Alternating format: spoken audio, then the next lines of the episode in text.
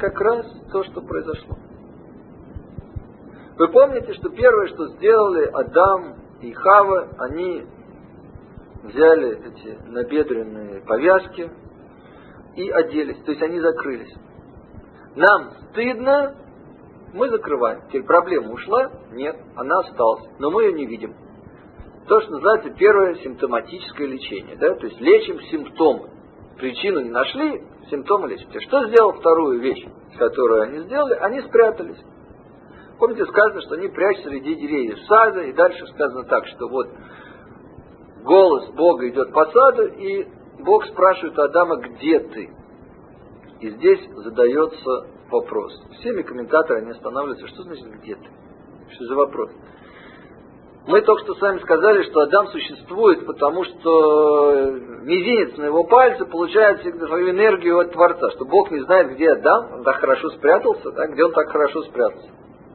Здесь очень важно понять, что демонстрируется нам, кроме всего прочего, очень важный принцип, по которому устроен мир. И если вы сумеете этот принцип применять в вашей жизни, то вы получите уже очень-очень много важной информации вот из этой лекции. Это очень важно. Этот принцип называется мида коннегет мида, или мера за меру.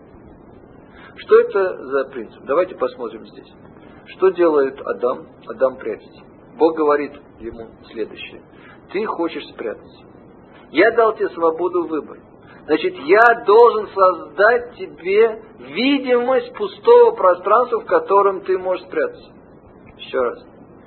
Ты, Адам, хочешь спрятаться, правильно, да? Ты хочешь спрятаться. У тебя есть свобода выбора. Теперь, если бы я не создал вот эту видимость пустого пространства, в котором ты можешь спрятаться, что произошло? Ты бежал бы направо, я говорил, а я здесь. Ты бежал бы налево, Бог говорил, а я здесь тоже. Он бы пытался куда-то нырнуть вниз, Бог говорил, я везде. А не везде, значит, нету на самом деле свободы выбора, нету отношений. Почему? Потому что для того, чтобы были отношения, оба партнера должны иметь возможность хотеть иметь отношения, а хотеть не иметь отношения. Теперь ты, говорит Бог Адаму, хочешь не, вот, не иметь со мной сейчас отношений, ты прячешься, я должен создать тебе видимость пустого пространства, в котором меня якобы не будет. И так, видите, мы с вами ответили на наш первый, второй, третий вопрос. То есть Творец здесь, сейчас. Творец, конечно, всегда хочет общения. Вопрос не где Творец, вопрос где мы. Ибо вопрос Адаму, где ты этот вопрос, который обращен для нас сейчас, в каждый момент нашей жизни. Вы знаете, очень часто это иногда называется голос души человека, когда человек особенно делает что-то, что он знает неморально, не очень хорошо, и вдруг внутри раздается такой голос, где ты, что ты делаешь? И человек начинает судорожно искать, как уйти от ответа, да, э, говорит, М, я занят, то, все, не мешай, так, все, мы начинаем прятаться. Мы становимся очень заняты, мы не смотрим и не разговариваем со своей душой. Вот этот голос, он звучит на самом деле у нас всегда. Где ты? Итак, задача человеческой жизни, по-настоящему задача человеческой жизни, это посмотреть, а где мы с вами поставили те препятствия, где мы прячемся. То есть все зависит от нас. Где мы поставили те самые ворота, потому что Творец говорит, что если ты поставил дверь, ты ее закрыл, то я могу только постучаться. Ты ее откроешь, замечательно. Если нет, я могу постучать сильнее, но открыть должен ты. Причем Творец говорит, ты не должен ее открыть полностью, но на булавочную головку. Если ты ее откроешь, Творец говорит, я ее распахну настежь. Но на булавочную головку должны мы ее открыть, иначе не будет свободы выбора, а без свободы выбора мы с вами не будем людьми. Итак, где мы поставили вот эти двери? Оказывается, что эти двери стоят на пяти уровнях. И мы разберем все эти пять уровней очень быстро, посмотрим, где и как мы ставим двери на каждом уровне, а потом мы займемся уже непосредственно вот уровнем психологическим, уровнем эмоций и посмотрим на сами эмоции. Итак, пять уровней, на которых стоят вот эти двери. Первый уровень это уровень веры, Второй – это уровень интеллекта. Я скажу все пять, а потом я вернусь, и мы поговорим о них. Третий – это уровень эмоций. Четвертый – это уровень действий. И пятый – это духовный уровень. Теперь давайте посмотрим на то, что представляет себя каждый из этих уровней и что это значит. Итак, первый уровень, как мы уже сказали, это уровень веры. Дело в том, что э, говорит нам сегодня психология, что мироощущение человека, а мировоззрение, оно уже очень часто вырабатывается вот мироощущение. Так вот, мироощущение складывается у ребенка в очень раннем возрасте. Где-то самые важные мировоззренческие скажем так, положение и уже вот это мироощущение ребенка, оно складывается в возрасте трех, четырех, пяти, семи лет. Это говорят практически все школы психологические. А это значит, что первая самая информация о том, есть ли Творец, нет ли Творца, ощущая его, не ощущая, живу я этим или нет, да, на самом деле эта информация появляется у человека или не появляется у человека в очень-очень раннем возрасте. И огромное количество людей, которые выросли в бывшем Советском Союзе, они просто детьми поверили в то, что Бога нет. И вот эта детская, незамутненная, что называется, вера, она у многих людей осталась на сегодняшний день. Почему это важно? Потому что работать с верой нужно на уровне веры, а не на уровне, скажем, интеллекта. Потому что человек, может быть, никогда не анализировал, откуда на самом деле та или иная концепция, которая вызывает у него то или иное ощущение, или то или иное мировоззрение, как они сформировались. Вы понимаете, дети в этом возрасте практически все, что они получают от преподавателей, от родителей, получают на веру. И многим из нас просто сказали, что Бога нет, и мы в это поверили. Или, что произошло в последнее десятилетие, когда не говорили, что Бога нет, но тем не менее родители, они жили как если бы никого в этом мире нет. То есть они не обращались к Творцу за помощью, у них не было диалога с Творцом и так далее. И ребенок, когда он смотрел на жизнь родителей, он не видел вот присутствия этого незримого начала, божественного начала в этом мире. И решил, просто исходя из того, что он смотрел, что называется, на то, как ведут себя родители, что Творца в этом нет. Тоже поверил, та же самая вера. Так вот, вера, как вы знаете, может быть слепа, она может э, не реагировать даже на аргументы, первую очередь нужно посмотреть на то, во что мы верим и откуда и под чьим влиянием складывались вот те, как мы уже сказали, мировоззрения фундаментальные, которые пришли к нам с детства. Второе – это интеллект. Дело в том, что если вера – это аксиомы, то интеллект, мы сейчас просто для простоты будем говорить интеллекте о возможности логического мышления. Так вот, интеллект как возможность логического мышления – это теоремы. Теоремы выходят из аксиом.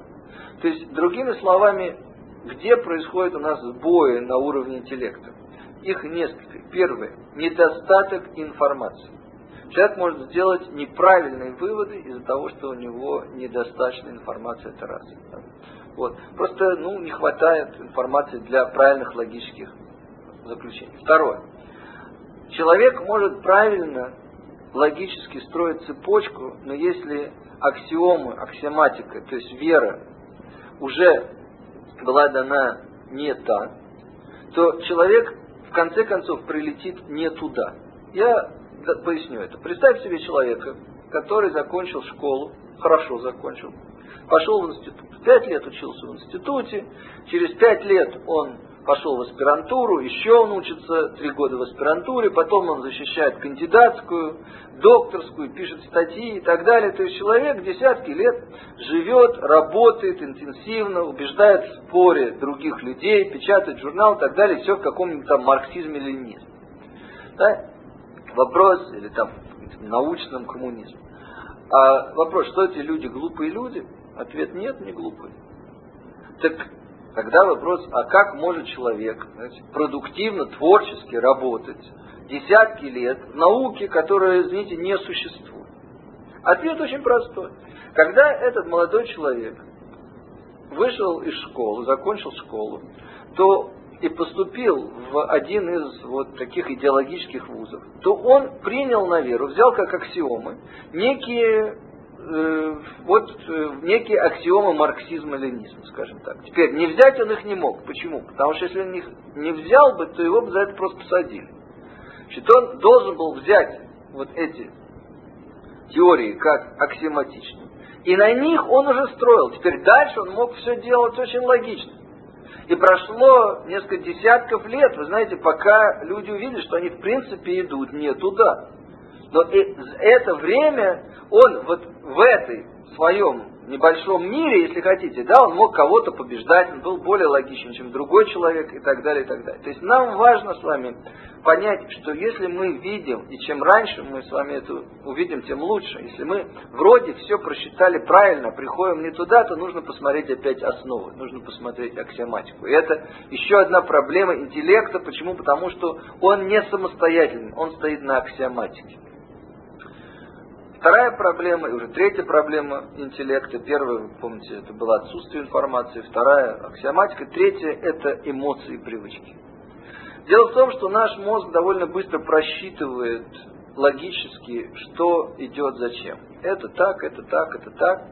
Достаточно быстро мозг, интеллект говорит человеку, слушай, говорит, если действительно так, например, вот существует Творец, Творец дал нам Тору, тебе же придется меняться. И внутри раздается голос, который говорит, ты что, с ума сошел? Это голос эмоций, это голос привычек. Тебе же придется ломать те привычки, которые создавались годами. Тебе придется менять эмоции, которые создавались годами. А что тебе скажет твоя любимая тетя?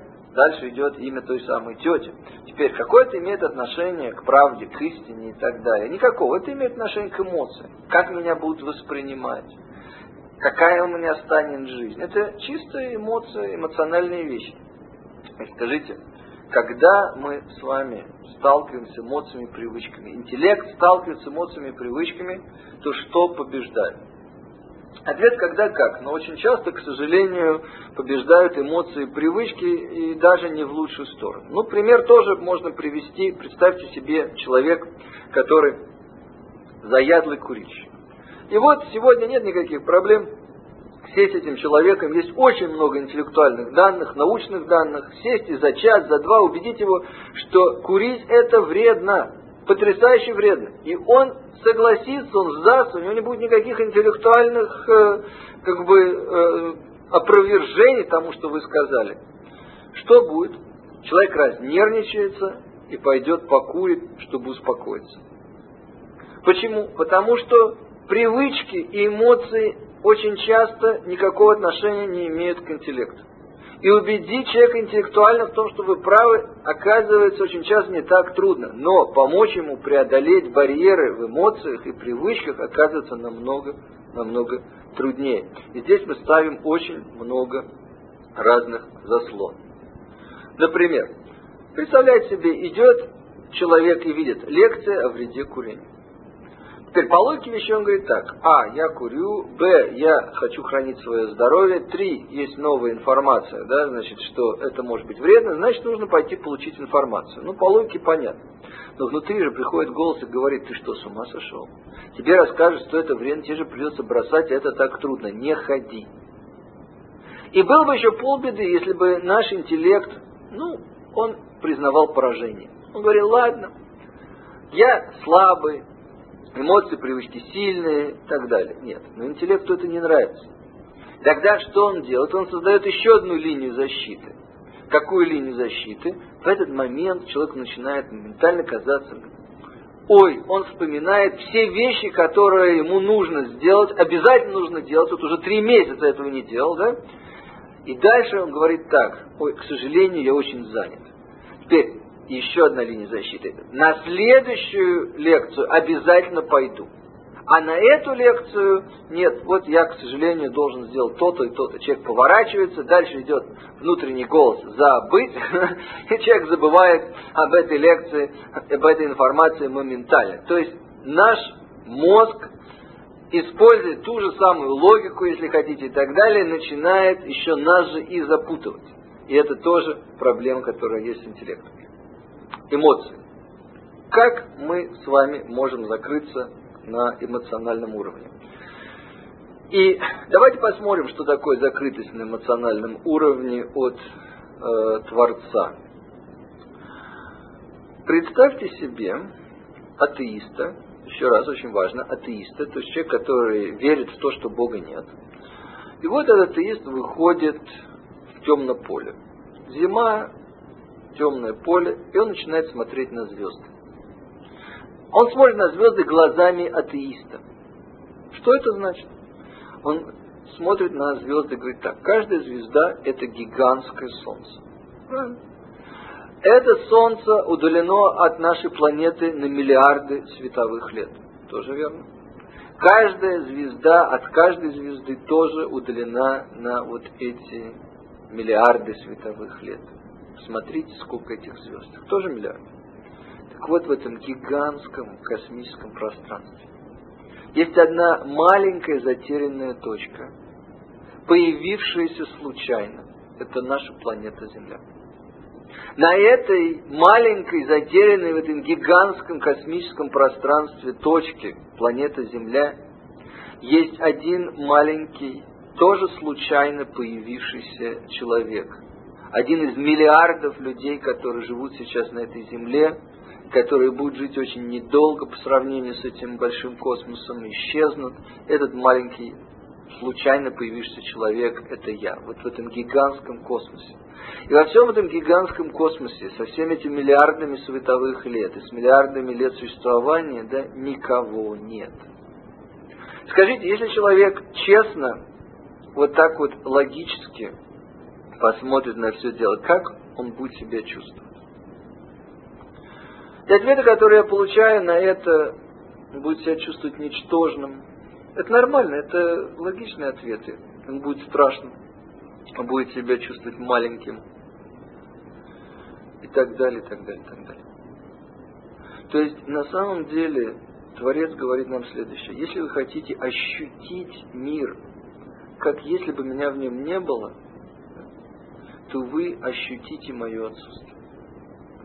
Все негативные эмоции, которые к нам приходят, и одиночество, и ничтожность, и бессмысленность, и страх, и ужас, и кошмар, и все это такое, они придут по логике как логическое последствие, когда мы смотрим на этот гигантский мир, как на случайный, как на мир, в котором никого нет. И вот тут все эти негативные эмоции, которые приходят из этого нашего мировоззрения, они же и становятся теми дверьми, которые закрывают от нас ощущение присутствия Творца. Об этом мы будем говорить позже и дольше, но просто в общем это то, что я хочу сейчас сказать. Что мировоззрение влияет на наше мироощущение, и потом идет обратная связь, не ощущая Творца, а ощущая его отсутствие. Да? Мы говорим, какой же в мире есть Творец, если я не чувствую его присутствие, если я чувствую одиночество, если я чувствую страх и так далее, и так далее. Четвертое – это действие на уровне действий мы тоже либо закрываем эти двери, либо мы их открываем. Каким образом мы с вами можем это делать на уровне действий? Есть действия, которые делают нас подобными Творцу.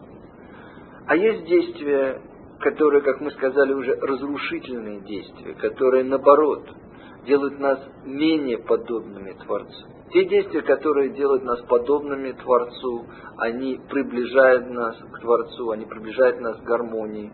Те действия, которые мы делаем, и тем самым мы разрушаем гармонию, они делают нас менее подобным Творцу, и мы закрываем своими действиями от себя Творца. Это два слова, как бы вот, не вдаваясь больше о действиях. И, наконец, духовные, да, духовный уровень, что мы можем сказать, как мы ставим с вами заборы и двери на этом духовном уровне. Дело в том, что, понимаете, э, незнание духовных законов приводит к тому, что мы их очень часто нарушаем, и нарушая, сами не подозреваем, что мы что-то делаем. Например, многие люди, которые нарушали законы Шаббата, они же не знают, что они делают что-то плохое, страшное для самого себя, для своего духовного развития, я имею в виду. Вот, такие вещи. Поэтому, э, значит, это вот первая вещь. Но дело в том, что, поймите, что говорит нам иудаизм, есть физические законы, есть биологические, естественно, есть психологические законы, а есть духовные законы. Нарушение духовных законов приводит к последствиям. То есть, если человек не знает, э, как работает мир, и не зная, как работает мир, тем не менее он нарушает эти законы, это вызывает последствия. Более того, Тора говорит, что в нашем мире практически нет наказания или вознаграждения в нашем мире практически всегда это последствия тех поступков, которые мы совершили. Ну, понимаете, когда мама уходит из дома и говорит маленькому мальчику, слушай, говорит, не ешь варенье, пока я не приду. Маленький мальчик говорит, да, конечно. И тут же залезает и съедает банку трехлитровую с вареньем, когда мама приходит, он уже катается по полу и зарези в желудке из-за того варенья, которое он съел, то вот эта резь в желудке, это не наказание за то, что он сделал, это последствия того, что он сделал. А наказание будет вот, когда мама придет, она ему еще даст, тогда это уже будет наказание. Так вот, вот в этом мире практически нет наказания. В этом мире есть последствия того, что мы с вами сделали. И здесь получается очень важная вещь, что не зная, не изучая, что это за духовные законы, мы с вами очень часто не можем выйти на уровень, когда мы их понимаем и ощущаем. Ну, какие есть духовные законы? Например, просто чтобы дать один пример. Вы помните вот этот принцип мида коннегет мира? Мида, то есть мера за меру. Что он означает? Означает он следующее, что, вы помните, я немножко перефразирую просто, в материализме говорили, что энергия не появляется из ниоткуда и не уходит в никуда. Так вот, иудаизм говорит правильно, она не уходит в никуда, а возвращается тебе на голову. Иными словами, что как смотрит человек, знающий о духовных законах, на то, что происходит с ним в этом мире. То, что происходит со мной, является результатом того, что я делаю в этом мире. То есть, если вы идете, и вдруг откуда как бы вас оскорбили. Вам что-то сказали обидное и так далее, оскорбительное и так далее. Ну, что говорит человек светский, не знающий этих законов? Вот, люди такие сякие, грубые, я несчастный, ничего не сделал, я ему вообще ничего не сделал. Да? Что говорит человек, знающий эти законы? Ну, понятно, что он не прав, потому что оскорблять людей неправильно. Но если на меня это сыпется, ну, когда я подумаю, когда я и где кому сказал что-то тоже оскорбительное. И человек на секундочку останавливается и начинает думать, а почему же ко мне это вернулось? То, что возвращается то же самое. Теперь возвращается на самом деле, почему мы иногда не узнаем. Возвращается не совсем то же самое. Не то, что мы сказали, а эффект возвращается. То есть, иными словами, как? Человек говорит так что, ну подумаешь, я его козлом обозвал, он обиделся. Ну, пусть он меня козлом назовет, я же не обижусь. Правильно, ты не обидишься, но ты создал в этом мире энергию обиды. Так она к тебе вернется на голову, если ты не раскаешься, да, если ты не сделал шиву, это немножко другая вещь, не совсем раскаяние.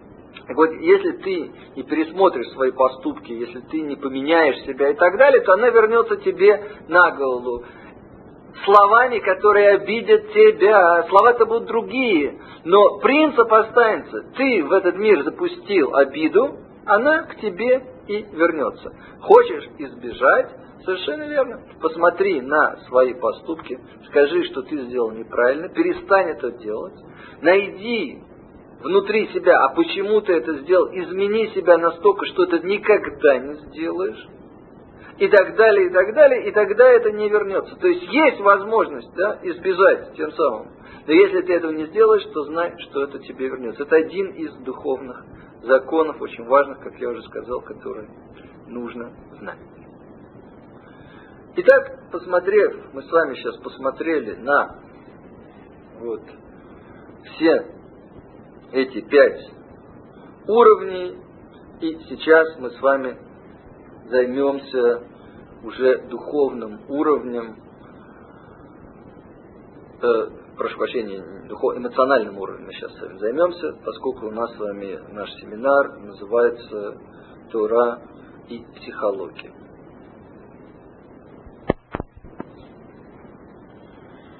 Итак, когда мы с вами говорим о психологии, о эмоциях, то наши мудрецы сказали так. Если вы хотите выйти на вот ощущение присутствия Творца, то уберите негативные эмоции. Давайте посмотрим, почему это так. Ну, во-первых, давайте подумаем, какие у нас есть негативные эмоции.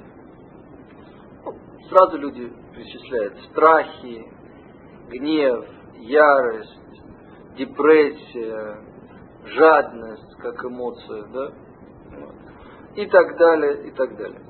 Теперь оказывается, что всех этих эмоций есть один фактор, который, если вот этого фактора нет, то негативная эмоция не появится. Ни одна негативная эмоция не появится. Что это за фактор, который очень важен для того, чтобы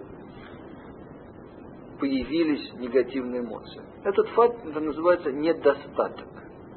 То есть либо реальный недостаток, либо ощущение недостатка. Но ощущение недостатка на самом деле это и есть как бы для нас, нам кажется, что это реально. Так вот, если нет недостатка, то не появятся негативные эмоции. Я задаю тогда вопрос людям так, ну вот как вот чувствует человек, у которого есть все? Люди говорят, ну ему безумно скучно не понимая, что на самом деле они не учитывают, что здесь есть самый важный недостаток. Недостаток чего? Творчества. Когда есть все, есть возможность для творчества. Помните, что мы с вами сказали, да? То есть, это очень важно. Так вот, говорят наши мудрецы, что негативные эмоции, они будут закрывать от нас ощущение присутствия Творца. А почему? Давайте подумаем.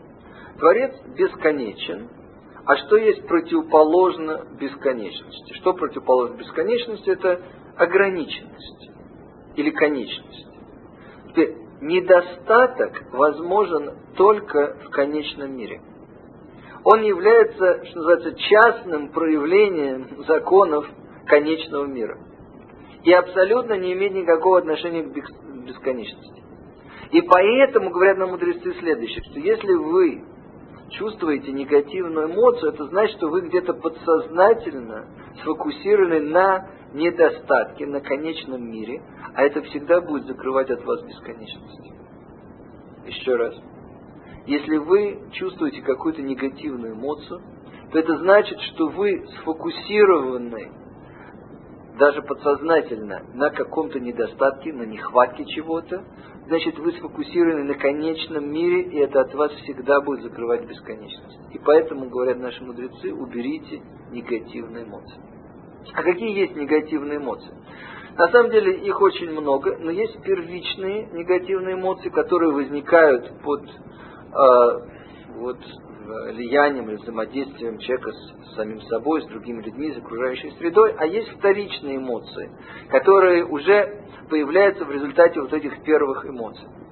Теперь, если вы подумаете, то есть всех тех эмоций, которые мы перечислили, ярость, ненависть, страх, э, депрессия, жадность э, и так далее, и так далее, то мы увидим, что на самом деле более первичными эмоциями являются страхи. Потому что очень часто гнев является защитной реакцией на страх. Мы боимся, и поэтому как защитная реакция как бы мы используем гнев. Но страх лежит в основе вот всех этих негативных эмоций. Есть страхи более фундаментальные, а есть страхи тоже вторичные. Давайте подумаем, какие есть фундаментальные страхи. И здесь мы с вами можем найти, по крайней мере, восемь таких фундаментальных страхов. Это страх смерти. Это страх провала или потери собственного достоинства. Это страх отверженности или критики, когда меня, я боюсь, что кто-то будет критиковать.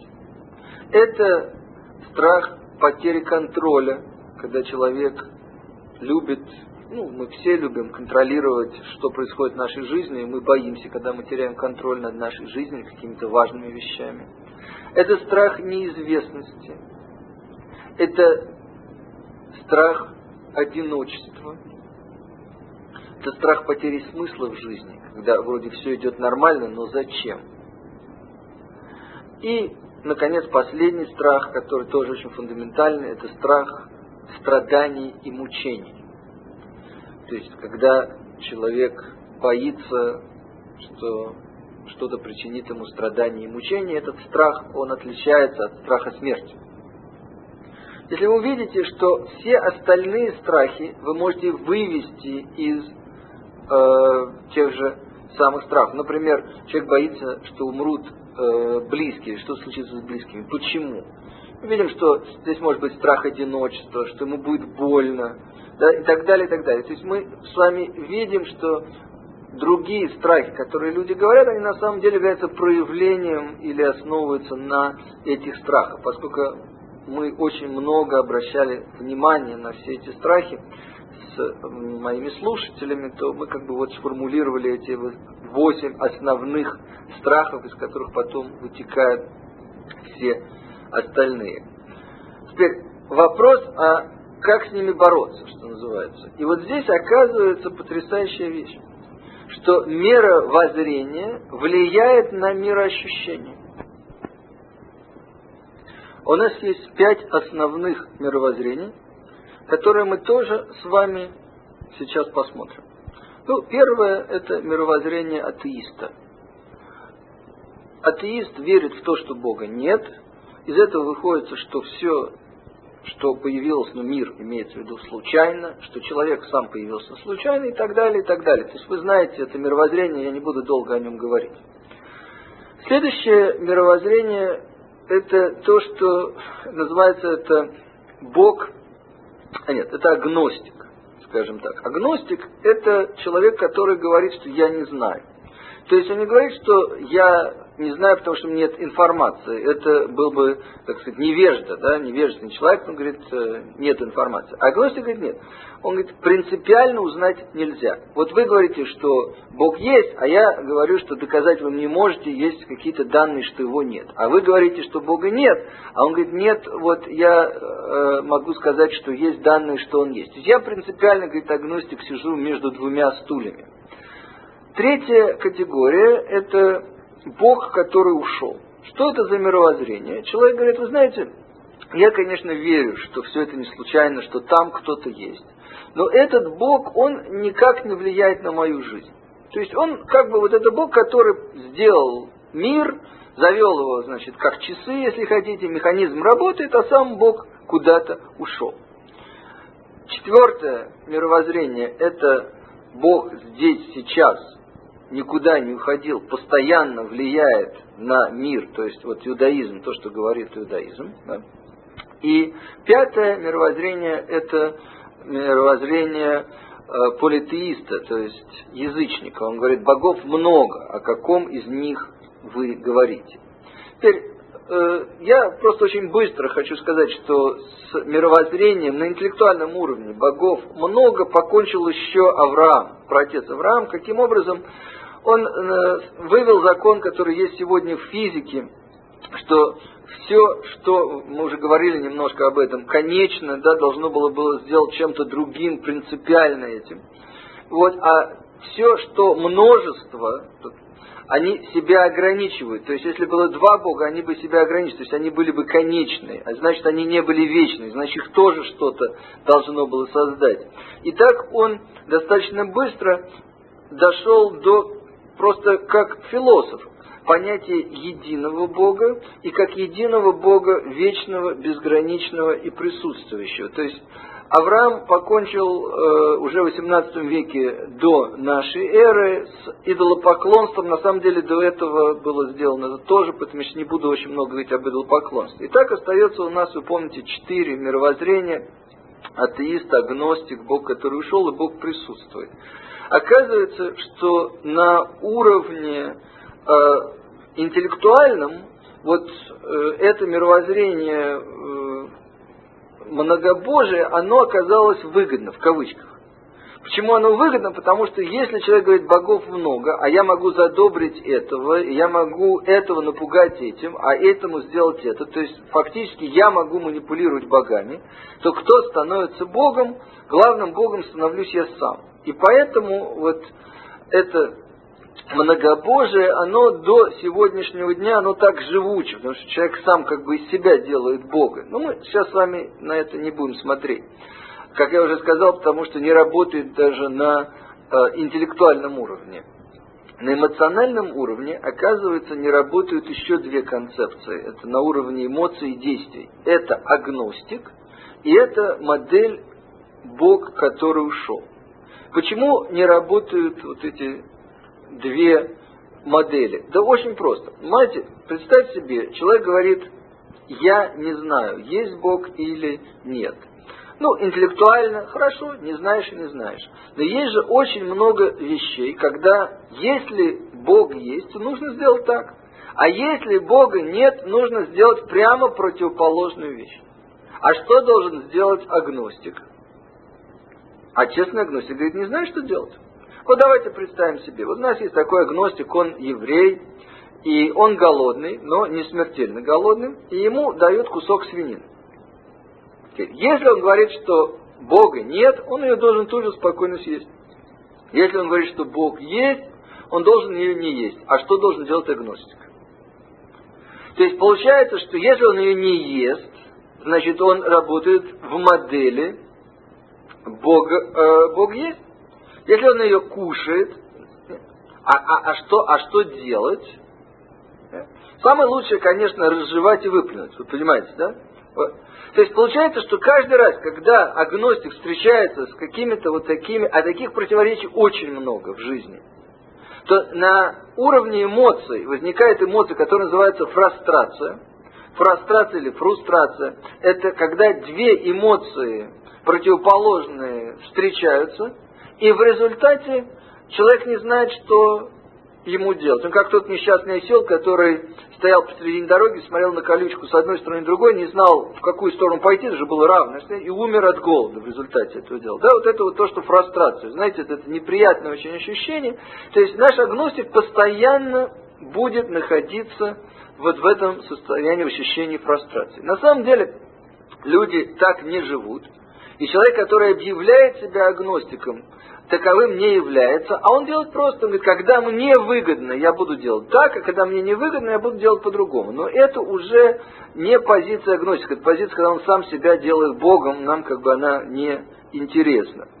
И, наконец, э, позиция, как я уже сказал, Бог, который ушел, почему она не работает? Да очень просто.